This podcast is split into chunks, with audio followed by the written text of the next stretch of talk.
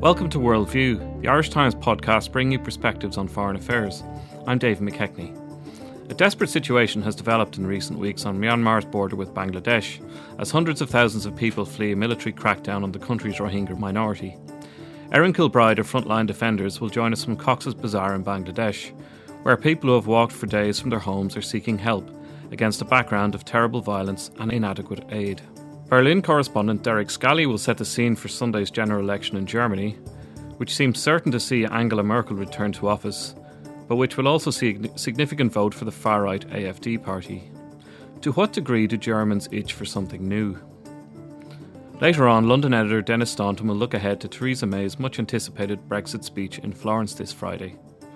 With Boris Johnson laying down a Brexit marker in recent days, have the Prime Minister's intentions been compromised?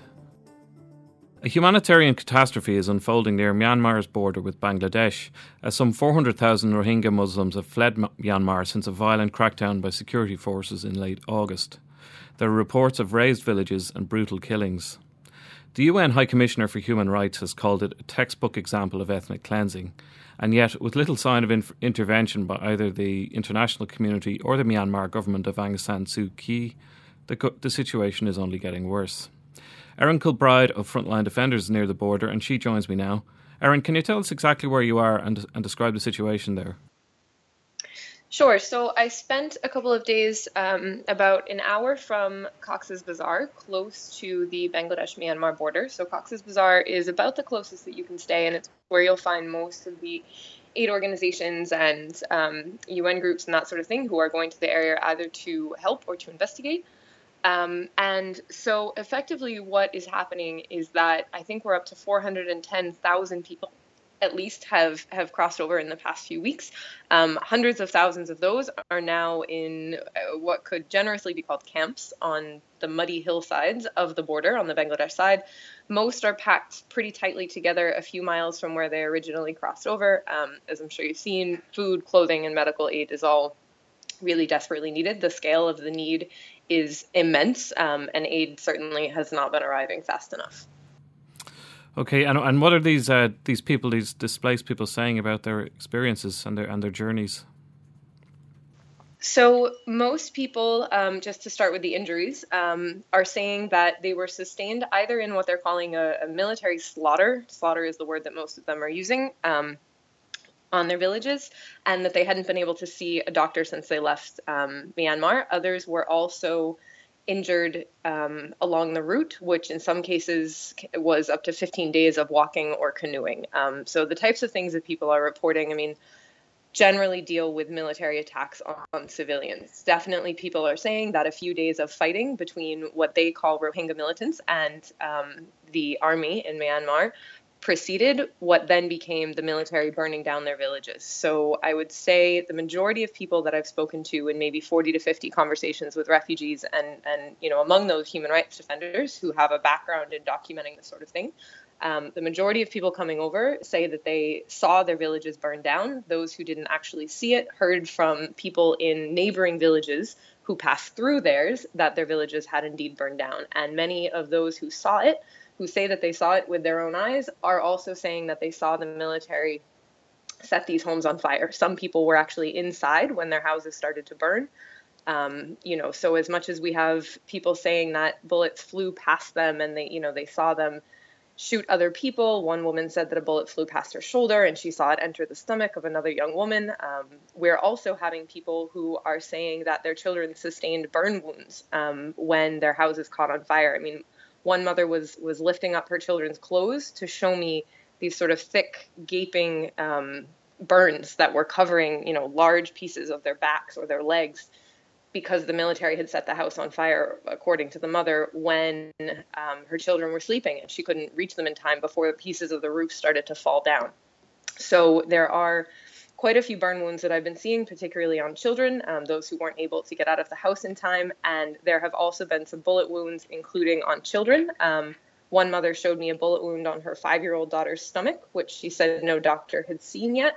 And this, again, is another huge problem that comes back to the lack of aid. I mean, she hadn't been informed where to find medical care. It's quite hard to seek out on your own. And even when she did know that that it was available, that there was a hospital, you know, a certain number of miles away, she certainly couldn't afford the transport to get there. Um, hospitals here are, are completely overwhelmed, as are aid groups. You know, locals are, are doing what they can to provide care. Um, local human rights defenders and activists, those who typically work on um, you know, human rights and advocacy, some even on microfinance, are putting that work on hold and transitioning their small offices into first aid clinics. Um, there's one group of human rights defenders that went it, that rented out a wedding hall and transitioned it into an emergency kitchen, right? And they're now driving a couple thousand meals a day down to the border to feed people. Others are driving people to hospital. Um, but what's actually complicating this is some new restrictions and statements that have been put out by the police forbidding that type of, of activity. So it's it's been pretty widely reported that um, you know the government has forbid refugees from leaving the Cox's Bazar area, but in the same police statement, kind of less reported has been the fact that they also instructed locals not to be giving rides to or providing shelter to refugees. And so this is, you know, putting an incredible kind of burden and, and some fear into local human rights defenders who were becoming emergency aid workers and are now feeling like these small bits of things that they were doing are now dangerous. Um, and this is kind of compounding existing self censorship and existing fears around working on the Rohingya issue in general, because of course it's so political and dangerous to work on. Sure. And what what are the aid agencies? What can they do there? The ones that are there, I mean, obviously they need more aid getting in there, but um, how can they address this? Mm. What sounds like an awful situation? Well, yeah. I mean, I think the the first thing to say is certainly that the people who are here are working day and night and working as hard as they can. Um, absolutely. And there's also, you know, I mean, there, there's refugees themselves who are, of course, building their own shelters and helping out the aid groups as much as they can. There's there's local groups of you know volunteers who are loading up trucks and driving down the main road and and throwing packages off, and it's it's well intentioned, but it's of course also creating a bit of danger. I mean, I've seen children and and um, elderly, even a pregnant woman, actually be um, sort of pushed around and, and jostled and handled quite physically as people attempt to get to this aid because there is so little of it, right? So there, you know, I mean, a lot of the major groups are nominally here, but off the record, they will express quite a bit of frustration at um, the existing bureaucracy and the, and the types of um, permissions that they need to take from the government. And, it, and it's also quite political, right? So, I mean, the UNHCR, the UN's refugee body, can only officially work in two camps, and these camps are um, for refugees that were here from from past waves, right? From past waves of the conflict. So I mean, some of these people have been here since the 90s. So technically, the UNHCR would would be operating outside of its mandate in Bangladesh if it were to start bringing in aid trucks um, and assisting these refugees in the way that kind of everyone would like to see. So there's a, a bit of a catch 22 for both locals and international groups that are doing their best, um, but being kind of caught up in in the red tape. Yeah, it, it sounds it sounds like a terrible situation. I, I read that uh, according to UNICEF, some sixty percent of the of the refugees are children, uh, which is an astonishing figure. Uh, I, I, suppose it suggests families being split up. How are these uh, children being looked after? Uh, by their mothers and their fathers and, and their siblings and their family and you know refugees in the tent next door as much as possible. Um, I you know again UNICEF is doing its best, but just driving down the main road that leads from it's effectively kind of one long winding road that takes you from Cox's Bazar right down to the border, and so driving down this highway, I mean, you know, just simply glancing around, the majority of children that you see who appear to be under the age of three would be naked. Maybe they are wearing kind of a light pair of shorts or, or a wet t shirt or something like that, but probably not both. Um, the majority of small children that I've seen have been naked. And when you ask their parents, do you have clothes for these children? Usually they say, we weren't able to take anything. We have one pair and it's wet because as soon as we get it dry, the rain starts again. That's a kind of additional cruelty that's been present in this situation is that it rains quite a bit. Um, and so that you know that impacts their ability to keep their children clean. It impacts their ability to keep them dry and to keep them healthy. There's um, immense fear amongst the mothers that their children are going to contract pneumonia. One who actually had been able to visit a doctor was told that all of her children did indeed have pneumonia.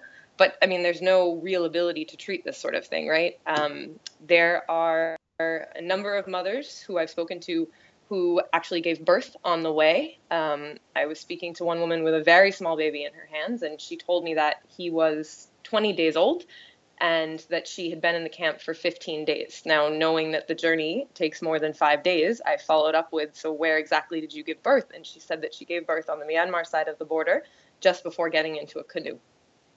Right. So, I mean, this is the sort, and, you know, had, neither she nor her new baby had seen a doctor yet. I mean, this is the sort of thing that women are experiencing. There are incredibly high um, numbers for the estimates that people are giving of the number of pregnant women in camp. Um, I've spoken to a few, and there's just immense fear that they will not be able to to care for their children.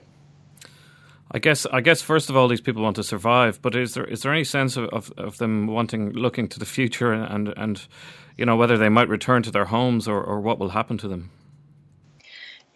Yeah, so I mean, certainly you're 100% correct. The, the big thing that people want right now is food, shelter, medical care, um, particularly the ones with children. I mean, the, the mothers are the ones sort of asking the most desperately for someone to come and, and to tend to their children's wounds, right? Um, in the long run, there are there are a few different um, positions being expressed. You know, definitely it's the Rohingya themselves that have come over are very aware of the fact that they have entered into a country that does not have the money to sustain them in the long term, right? They know that. At the same time, um, as much as you know, Aung San Suu Kyi made in her speech today um, full assurance, full assurances of security for verified refugees who return home, it's very much unclear what this means. And of course, human rights defenders here are incredibly skeptical of this. Um, a lot of people that I've spoken to have said that under no conditions would they go back, not because they want to raise their children in refugee camps, but because the horrors that they experienced, it's it's incomprehensible to them that I could even be asking them about returning. You know, I mean, one man said to me, "What exactly do you think I would be returning to? I watched my village burn to the ground. There, there's nothing to return to." Um, you know, so there's there's a few different um, schools of thought. One holds that a, a, peacekeeping mission would be necessary. Nobody has too much faith in the idea of sanctions. Um, and at the same time, there, there's also a fear of forced repatriation, right? So, as much as it's unclear what um, Aung San Suu Kyi means when she says verified refugees would be welcome back, there's equally a fear on this side of the border um, that that people might be forced to go home because there is a history of that of Rohingya being forcibly returned to ongoing conflict zones and to persecution in Myanmar and and then either dying or coming back. So that's also strong in the memory of activists who have been here for um, for a few decades now. And so there's there's quite a bit of fear kind of no matter no matter which way it goes you, meant, you mentioned uh, Aung San Suu Kyi's speech. She made a speech today, um, address to the nation. Uh, she didn't condemn the abu- or she did condemn the abuses in Rakhine State, uh, but she didn't criticise the army, uh, and she said she did not fear the international community. I understand that many of our friends throughout the world are concerned by reports of villages being burned and of hordes of refugees fleeing. We too are concerned. We want to find out what the real problems are. There have been allegations and counter allegations, and we have to listen to all of them. In her speech, you know, she also claimed that there have been no no conflicts and no clearance operations, as she called them in Rakhine, since September 5th, and I think it's just important to note that that directly contradicts um, both the firsthand accounts from refugees that I've been hearing who have fled those clearance operations um, after September 5th, and it also contradicts the accounts of human rights defenders who are still on the ground, right? I was meeting with someone yesterday who still has a network of colleagues in Rakhine working to document what's happening. And, um, you know, her speech just directly contradicts their results. So after her speech, the UN Human Rights Council called for access to see it with its own eyes. That's something that's been more or less impossible in Rakhine for years. Um, international human rights um, organizations, journalists, the UN, we've all sort of been banned from that area, and now they're they're issuing a renewed call for access to see what's happening. Um, but I do think it's important to note that there are still human rights defenders there who are, you know, who are documenting this, and and their accounts go directly against what she said to us today. Okay, Erin Kilbride of Frontline Defenders, thanks for joining us. Thank you for having me.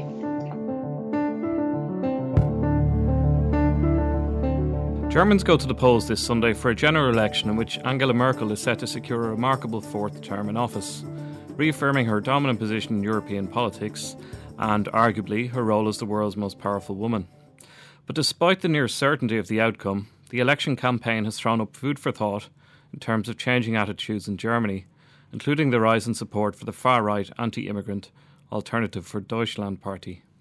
I'm joined joined by our Berlin correspondent Derek Scally. Derek, you've travelled around the country a lot in recent weeks. What impressions do you have of Germany's state of mind in 2017? Well, I think the mood is very much one of ambivalence. On the one hand, people are very grateful. Uh, most people are very grateful to have somebody like Angela Merkel um, holding the reins at a time with uh, North Korea and Russia and Turkey and Donald Trump in the White House. So uh, many people are very happy that she's there. On the other hand, I sense a certain amount of resignation that, I mean, not that they're taking her for granted, but they've had 12 years of this now. And eventually people start looking for something new. I don't think they're looking for anything new on Sunday. Everyone I've spoken to said, look, there's no real mood for change at the moment. But, you know, Germany's changing. The challenges are growing. And Angela Merkel, of course, in the last term, did her remarkable refugee policy, bringing in over a million people in the space of about 18 months. And that has had consequences. People are worried about a lack of control. Losing control in Germany, I think, is the worst possible thing you can do as a politician. And some parties, including this far-right party, are appealing or pushing people's buttons that, yes, there have been some attacks, but more could be coming down the line. Uh, Germany is uh, no longer under control. There's sort of an Islamist plot against Germany. And as we've seen in other countries, this sense of uh, of insecurity combined with sort of a, self-referential view of people who may not necessarily have problems now, but feel they might have them tomorrow. That's quite attractive. That's quite potent. So I think the thing to watch on Sunday is not how Angela Merkel does, but how well this uh, far right party does. Are are the, are the AFD getting getting much support outside of their, their regular base, if you like? Um, they are appealing to, to, are they appealing to a broader church? They are. I mean, Germany is not uh, is not like the US, and it's not like uh, France or or the Netherlands, where there's been a far right base there for a very long time. Many people here just thought classic far right xenophobic um, views couldn't work in Germany because of its uh, extreme past. But what the AFD have done is quite clever. They've taken um, concerns about things like the euro crisis uh, and financial concerns about you know the cost of Europe to Germany, and they've used that as a wrapping for good old-fashioned racism, xenophobia, and what have you. So there's two wings in the party, sort of a conservative liberal wing, and they sort of say we're concerned about Germany's future. So lots of um, professors in tweed jackets wringing their hands. But on the other hand, in Eastern Germany, you have quite blatant racism, xenophobia, um, Germany for the Germans, and so on. So, uh, using appealing to whatever audience they are in front of, they've managed to get them to double-digit growth, and um, we're up to about 10 to 12 percent uh, in polls. The question now is, will there be people who will vote for them who won't admit that to opinion pollsters when they when their phone rings? So that's it's 10% plus X, and the question is, how big will that X be on Sunday evening at 6 p.m. How has Angela Merkel been during this campaign? I mean, has she impressed or, or is she more or less going through the motions at this stage? Well, Angela is Angela. I mean, she doesn't. Um, she's always it's always like a, a queen who arrives. I wrote in the Irish Times two weeks ago. She's a bit like Glinda the Good Witch from The Wizard of Oz. She sort of floats into rallies, she says some things, and she floats away again in a cloud of bubbles. So she gives people the impression, as one person told me, that everything is okay and everything is going to be okay in the future. Just give me your vote. And um, Germany is doing okay on paper. There's a 1.6 growth. Um, unemployment is at a, a, post-unification low. So on paper, everything's fine. But increasingly, people I spoke to, completely without prompting, were saying to me, yes, but worried about the future. What about diesel? I mean, the German car industry is a is the backbone of the German economy, and it's not looking too healthy right now because of diesel manipulation. There's the whole question about digitalization. Will German industry uh, make the leap into the next industrial revolution. And then, of course, there is this um, immigration question. Germany has been remarkable in integrating uh, all these people who've come from Syria, from Afghanistan and Northern Africa. But the question is, where does that go in the future? And then there's the fourth issue, demographics. Germany is a very old country and it's getting older. Uh, by the middle of uh, the century, uh, one in two people will be over 50, and that means one person will be earning and one person will be drawing a pension. So many people were hoping that Angela Merkel would be a bit more concrete about what's coming next, but that's never been what Merkel does in elections. She always just sort of gives a nice warm feeling, and if you want more security, if you want more of that, vote for me from the outside, it, it does seem remarkable that, that she can coast to victory despite allowing uh, a million refugees into the country two years ago. Um, and I suppose in other countries that might be a death knell for, for a politicians' election chances. Uh, the fact that it isn't is that, is that because um, of those uh, that people are more concerned with those other policies, economic policies, and all that sort of stuff. Well, I think it's two things. I think um, they don't really see any alternative to her. I mean, the alternative for Deutschland was a, a party that came around. Its name is based on the idea that Angela Merkel claims she has there's no alternative to her policies. So they came around based on that. But I think most mainstream voters, if you ask them, they will say, well, we respect Merkel. We might not like her party, but we respect her. Uh, and then the other issue is that, yes, Germany took in 1 million refugees, and it did come as a surprise to most people. But more, more than that, the great surprise to Germany is that, you know what, social order didn't break down. And many people here would say, um, you know what, we're slightly worried about some people who may have come in, uh, IS uh, militants claiming to be asylum seekers. But uh, if Germany, a country of Germany's size, of Germany's prosperity, if they if we can't do this, if we can't pull our weight, um, what hope is there for the world? So I think there's a there's a silent uh, middle middle Germany that really hasn't been pulled over by the extremists. Will probably re- slightly resigned, uh, but full of respect, give Merkel their vote. And I think that that Germany has really been overlooked in this. We, we journalists like to focus on extremes. Uh, and the AFD has done a very clever, provocative campaign. Every week there's a they sort of uh, they send up a new provocative balloon, and all the journalists try and shoot it down. But there's a centre in Germany that is still very stable, getting older, perhaps not as rich as it used to be, but quite stable. And when you look around at what's happening in the world, uh, that's probably a good place to be right now. You you wrote you've written about the uh, opposition Social Democrats or the SPD and, and how their initial promise in the campaign fell apart. What has gone wrong wrong for Martin Martin Schulz and his party? Well, I mean, what's gone wrong for him is what's been going wrong for the party for the last 15 years. Back in the day, 2002, 2003, the German economy was on the skids and the Social Democrats were in power at the time. Gerhard Schröder was the chancellor and he put forward economic and social reforms that for one half of the country was an overdue modernization of the economy, of the labor market and so on. But for uh, another half of the country, including most of his voters, this was a betrayal of what a centre-left Social Democrat Party should do. Many of them never forgave. Many of them abandoned the party. And even those who still vote for the SPD are sort of wishing for a slightly more left-wing tint to their politics. Uh, Mr. Schulz has kept the party very much in the middle ground. There's an old adage in Germany that elections are won in the centre, not on the fringes. The trouble is, though, that Angela Merkel has become the centrist politi- politician of choice. Angela Merkel is a centrist chancellor, and uh, people are saying, well, why would we vote for a centrist SPD, a social democrat, if we've already got Merkel? And then if you're a hardcore left winger, if you're a Corbynite, you have the left party to vote for. That's the Reform Communist Party. So the SPD is really a party with nowhere to go at the moment. Whichever way it turns, whichever way it adapts, uh, there's already a party occupying that space. So if, as we expect, they'll do quite poorly on Sunday with around 20% plus something, and they will probably end up in opposition and have some hard thinking to do about what does such a democracy look like in the 21st century. So, if they do do end up in opposition, what what is is the likely makeup of the next government, and and what what effect well, might that have on policy? Well, yes, at the moment the Social Democrats are propping up Merkel in their second grand coalition, so the two big parties working together. But the, the, the, the thinking here is that the SPD is in such a desolate state, they really need to be in opposition. That would mean Merkel needs new coalition partners, one old and one new. The Free Democrats she worked with between 2009 and 2013, they're a liberal pro-business party, so they're probably already in the mix. Um, and then there's the Greens, because Merkel may need a second coalition partner because of this new AFD. They sort of turned the arithmetic for the Bundestag parliament on their head. And she may need a third party for the first time. That could be the Greens, but the Greens and, and Merkel's party have never worked together, let alone with these uh, pro-business liberals. So I think uh, the election has been quiet and low-key, even by German standards. But I think the post-election period after Sunday coalition talks, I think that's when things will warm up considerably here in Germany. Okay, and at the risk of looking too far ahead, um, could we expect the same Merkel or, or, or something slightly different into the future in a, in a fourth term? Um, does she have any unfinished business? No, I think Merkel doesn't really think in those terms. Um, this is probably going to be her, if she gets in for a fourth term, it will probably be her last term, everyone says to me. Um, but her officials have told me, look, don't expect uh, revolution. She doesn't think in terms of revolution. There'll be evolution.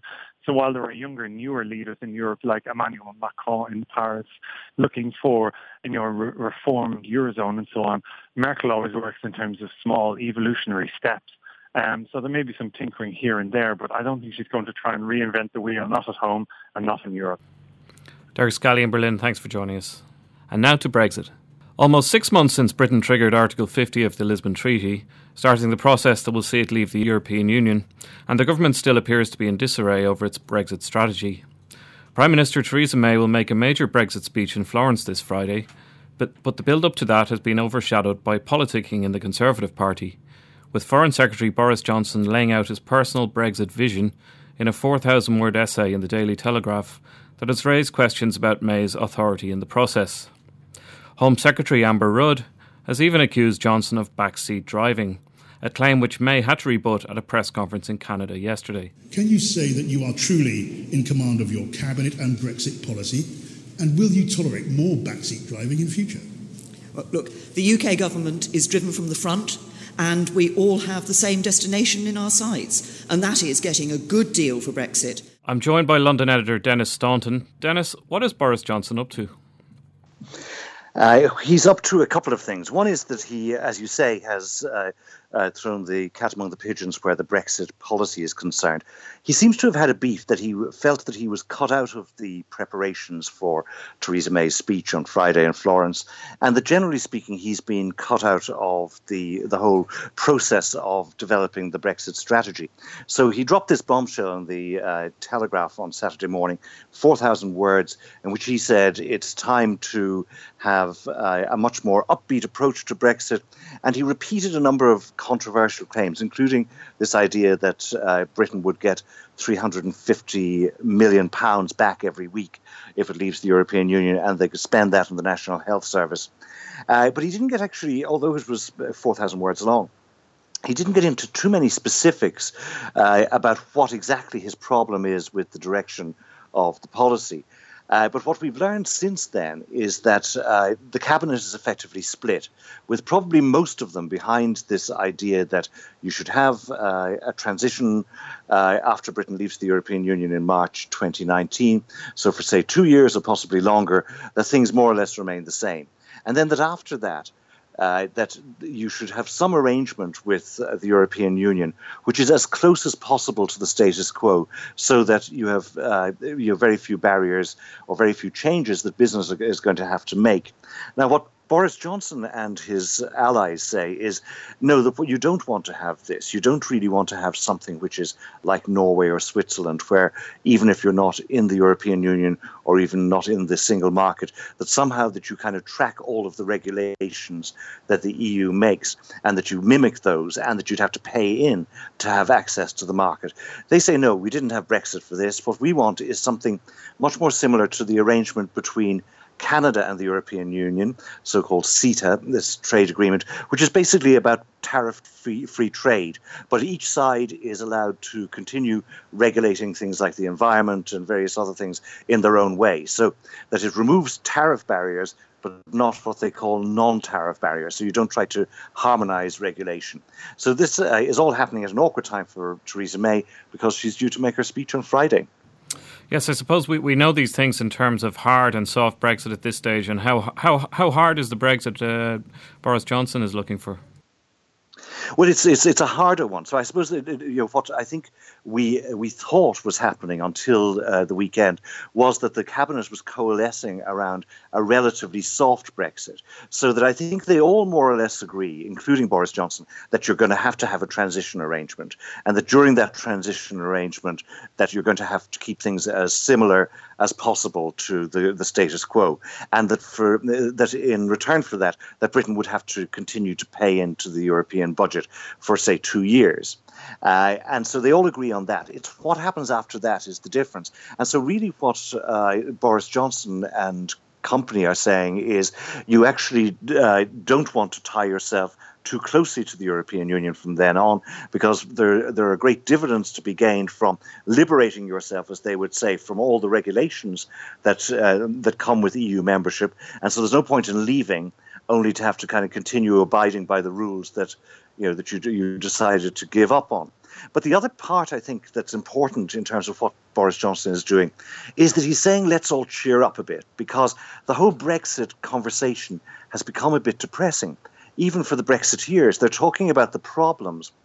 They're talking about the difficulties that business is going to have to adjust. And he's kind of saying, look, don't forget that uh, in this campaign, you remember all our greatest hits where we were saying it's going to be sunlit uplands and you get your 350 million uh, you know back every week and everything is going to be great. So I think it's there's a kind of a political appeal that that his tone has to a lot of people who back Brexit, particularly in the Conservative Party.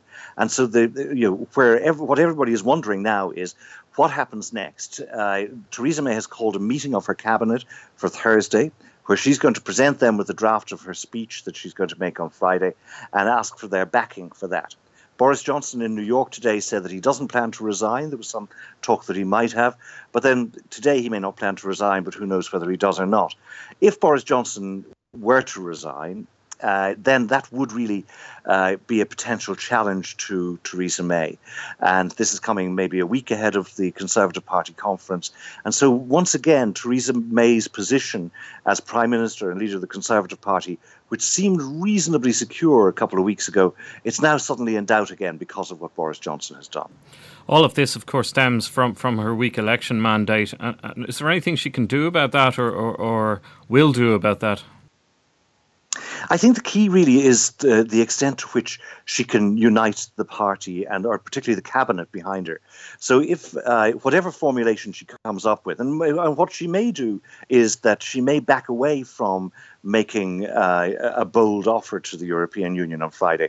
The purpose of this speech was supposed to be to move the negotiations with the EU along by saying, this is what we want, and this is what we're prepared to offer. Uh, and to give some idea of uh, both what they want from the transitional arrangement, but also what they hoped the end point would be, the final arrangement between Britain and the European Union after it leaves. She seems to be retreating a little bit away from that. And so she, for example, in New York yesterday, she said, uh, that uh, really this was an update on the state of the negotiations. So if she uh, decides that uh, that she can't actually say what the end state is going to be because her cabinet is divided, and that she only talks about the transition, maybe she can keep them all together for now on the basis of that. But the fact that Boris has flexed his muscles and has shown that he is uh, still a force to be reckoned with. It's something that has destabilized the politics of the Conservative Party. Boris appeared to be on his way out. Nobody was talking about him. He wasn't talking much. And Boris Johnson is very much back and back as a contender for the leadership of the Conservative Party again. Denis, looking uh, looking at the broader view, uh, six months after Article 50, do you, do you think we're any have any better better idea about what Brexit might look like in the end? I think we're. Uh, I think that it's it's slow, and that you get sort of two steps forward, one step back.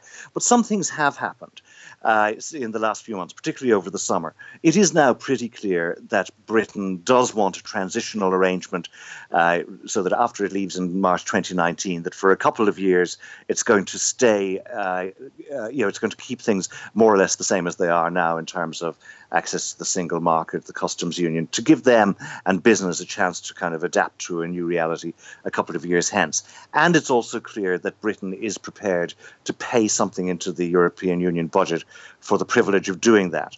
Now, these payments, whatever they make, uh, you know, and we don't know what sum that's going to be agreed on, but that goes some way into towards resolving one of the big problems, which is the whole business of how much Britain is going to have to pay to leave the European Union, because it leaves obviously a big gap in the budget if it just walks off. So I think we're close enough to resolving that or, or getting you know getting towards a, an area where they could find agreement. What we still don't know, partly because uh, the British government itself is uh, is not uh, agreed on this, is what exactly is the arrangement going to be at the very end? What is the relationship between Britain and the European Union going to be after the transition arrangement is over? And for that, we're really going to have to wait until the British government can work out its own internal differences. Denis, finally, uh, you live in London, of course, uh, which was overwhelmingly Remain.